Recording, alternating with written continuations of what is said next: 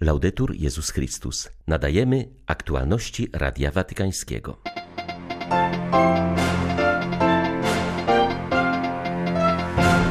Na audiencji środowej papież wezwał do modlitwy za udręczony naród ukraiński.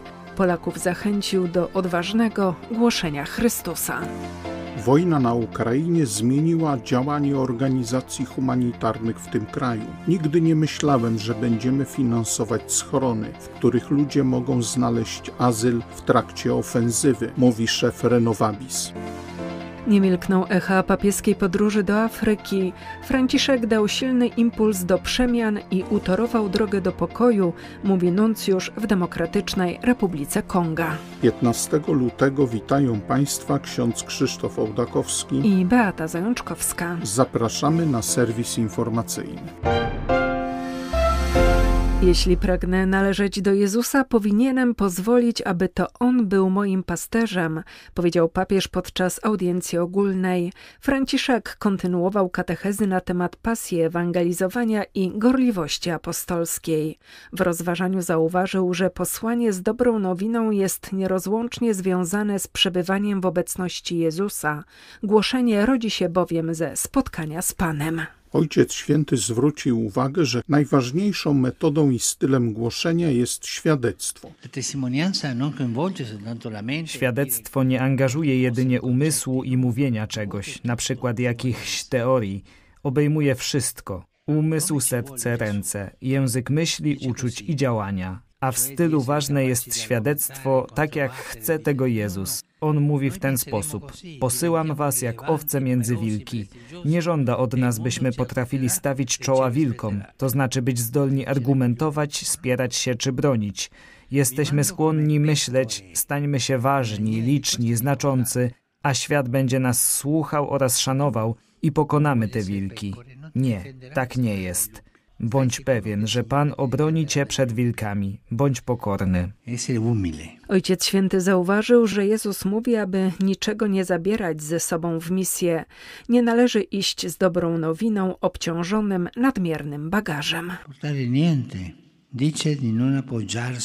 Nie zabieraj niczego. Mówi, aby nie opierać się na bezpieczeństwie materialnym, ale iść w świat bez światowości. Tak należy powiedzieć: idę w świat nie w stylu świata, nie z wartościami świata, nie ze światowością. Dla Kościoła popadnięcie w światowość jest najgorszym, co może się przydarzyć. Idę w prostocie. Tak właśnie głośmy, ukazując bardziej Jezusa niż mówiąc o nim. Pan posyła wszystkich uczniów, ale nikt nie idzie sam. Kościół apostolski jest cały misyjny i w misji odnajduje swoją jedność. Oto klucz do głoszenia, klucz do skutecznej ewangelizacji. Przywołując apostołów Słowian i współpatronów Europy świętych Cyryla i Metodego, papież zachęcił pielgrzymów, aby każdego dnia dawali świadectwo Ewangelii, rozsiewając wokół siebie zapach Chrystusowego miłosierdzia, które zdobywa serca dla dobra. Pozdrawiam serdecznie Polaków. Dużo ich. Wobec rosnącego braku zainteresowania życiem duchowym, a także braku wiary, zachęcam Was do odważnego głoszenia Jezusa i dzielenia się nim z ludźmi, którzy nie mają doświadczenia spotkania z Bogiem, z żywym Bogiem. Nie obawiajcie się na tej drodze własnych ograniczeń, ponieważ przykład apostołów pokazuje nam, że doświadczenie misyjne jest częścią formacji chrześcijańskiej. Z serca Wam błogosławię. Franciszek pamiętał również o ofiarach wojny na Ukrainie. Nie zapominajmy o drogim i udręczonym narodzie Ukrainy. Módlmy się, aby jak najszybciej skończyły się jego okrutne cierpienia. Znów wzdryga się ukraińska ziemia pod bombami i rakietami, pod butem rosyjskiego okupanta, mówił w swoim codziennym orędziu arcybiskup Światosław Szewczuk. Pomimo trudnych okoliczności, wiele tamtejszych kościołów świętuje dziś zgodnie z kalendarzem juliańskim ofiarowanie pańskie, zwracające uwagę na osoby konsekrowane. Dlatego szczególnie dziękujemy naszym zakonnicom i zakonnikom za odważne świadectwo chrześcijańskiej wiary we współczesnej ciężkiej sytuacji wojny, wskazał hierarcha. Zwierzchnik ukraińskich grekokatolików opisał kolejny dzień życia w obliczu pełnoskalowej rosyjskiej inwazji, która niedługo potrwa już pełny rok. Arcybiskup Szewczuk zauważył przy tym ofiarność swojego narodu do pomocy innym oraz wzywał do podtrzymywania takiej postawy.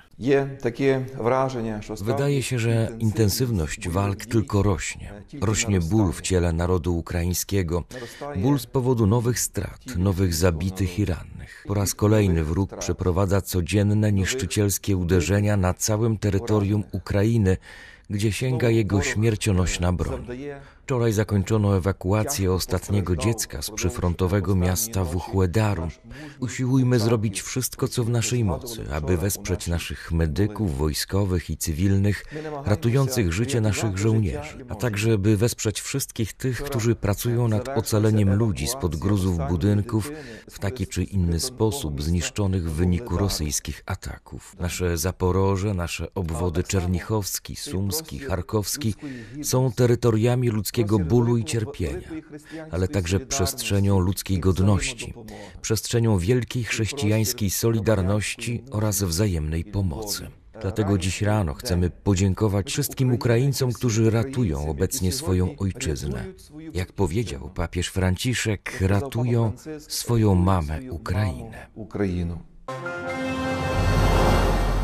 Wojna przekształciła wszystko w naszej posłudze, mówi dyrektor Renovabis na trzydziestolecie działalności tej katolickiej niemieckiej organizacji charytatywnej na Ukrainie. Jak zaznacza ksiądz Thomas Schwarz, zmiany nie dotyczą wyłącznie form udzielanej pomocy, ale także spojrzenia wszystkich Europejczyków na świat Obecnie zaczynamy rozumieć, że przyszłość okaże się lepsza tylko wtedy, gdy na nią będziemy pracować, zauważa kapłan. Jak dodaje dyrektor charytatywnej fundacji na Ukrainie, ludzie szukają obrony przed barbarzyństwem oraz wyniszczeniem całego narodu przynoszonym przez najeźdźców. Po II wojnie światowej często myślano, iż takie sytuacje należą już do zamierzchłej przeszłości. One niestety wróciły, a Renowabis również musi obecnie dostosować się do okoliczności, mówi ksiądz Schwarz. Ta wojna zmieniła wszystko w naszej pracy, w naszym działaniu wobec Ukrainy w ciągu tych 30 lat mogliśmy zainwestować w kościoły na Ukrainie ponad 120 milionów euro na budowę świątyń, ośrodków parafialnych oraz pomóc w założeniu Uniwersytetu Katolickiego w Lwowie. Obecnie finansujemy takie miejsca jak schrony, punkty, w których ludzie mogą znaleźć azyl w trakcie ofensywy, kiedy wystrzeliwuje się rakiety czy granaty. Mogliśmy także i trzeba nam było finansować generatory energii elektrycznej.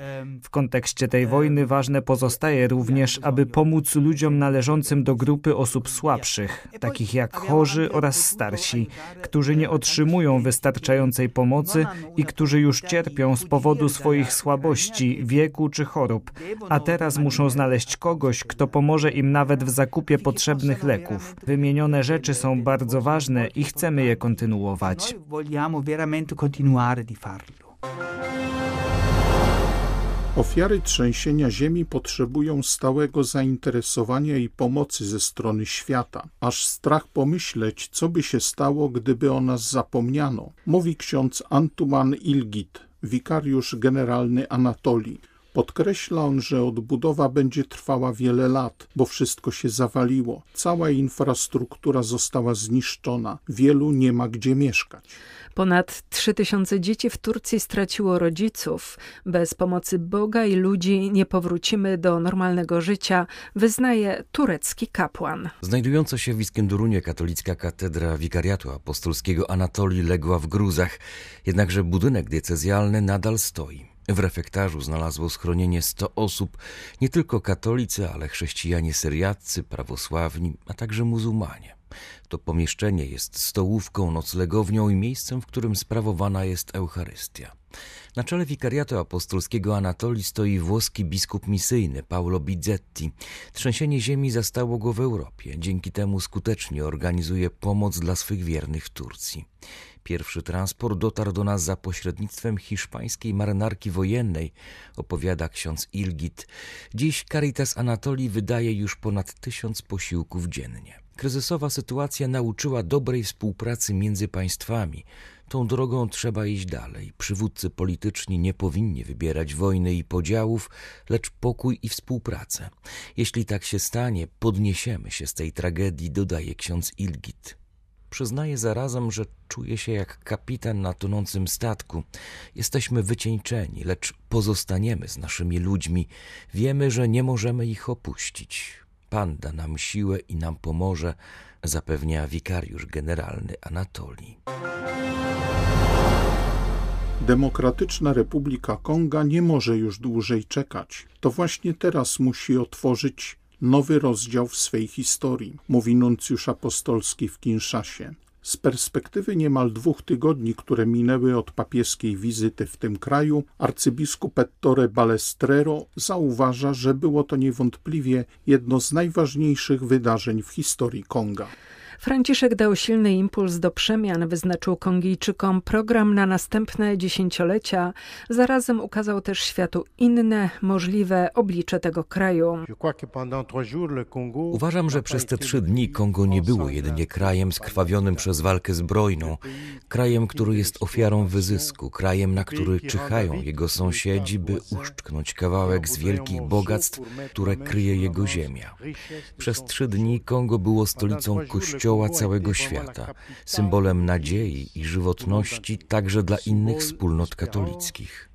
Uważam więc, że wizyta papieża pokazała, że Kongo to nie tylko strategiczne i rzadkie minerały. Kongo to mężczyźni, kobiety i dzieci. Kongo ma nie tylko problemy, to coś znacznie więcej. Ciało, serce Konga bije tak mocno, jak serce młodych Kongijczyków, którzy stanowią trzy czwarte jego populacji. Rytm wydarzeń przez te trzy dni były jak dynamiczny rytm tamtamów i dlatego Kongo nie może już dłużej czekać, by odwrócić kartę swej historii, aby otworzyć w niej nowy rozdział pojednania i miłości. Także mieszkańcy Sudanu Południowego wciąż żyją papieską pielgrzymką. Podkreślają, że Ojciec Święty przywiózł im nadzieję na pokój i godniejsze życie, a przede wszystkim przypomniał, że są kochani i równie cenni jak inni ludzie. Wskazuje na to ojciec Andrzej Dzida, który przekazał Franciszkowi różaniec zrobiony przez dzieci uchodźców z prośbą, by modlił się na nim o pokój. Przesłanie, które papież przekazał Sudańczykom, to oczywiście przez przesłanie pokoju, ale najważniejsze, co powiedział, że ich kocha, że mają własną wartość. Podkreślił też ważność każdej kobiety. Podkreślił, że pomimo to, że jest wojna i każda kobieta wnosi sobie w Sudanie Południowym właśnie to piętno wojny czy traumę wojny, to one są tymi, którzy mogą wnieść wiele do swoich rodzin. Podkreślił sprawę solidarności i współpracy, współpracy pomiędzy wszystkimi ludźmi, pomiędzy wszystkimi plemionami, ale także właściwy podział dóbr i źródeł, które są w Sudanie Południowym, w szczególności ropy naftowej, żeby nie korzystała na tym tylko grupka ludzi poprzez korupcję, ale żeby było to dostępne dla wszystkich, żeby prawdziwy pokój zapanował, w związku z tym, że ludzie będą mieli co jeść, co pić. I to, co ujął na końcu, to chyba jest najważniejsze, że będzie pamiętał, że będzie nosił Sudańczyków południowych w swoim sercu i będzie się modlił za nich, że może być pokój. Były to aktualności Radia Watykańskiego. Laudetur Jezus Chrystus.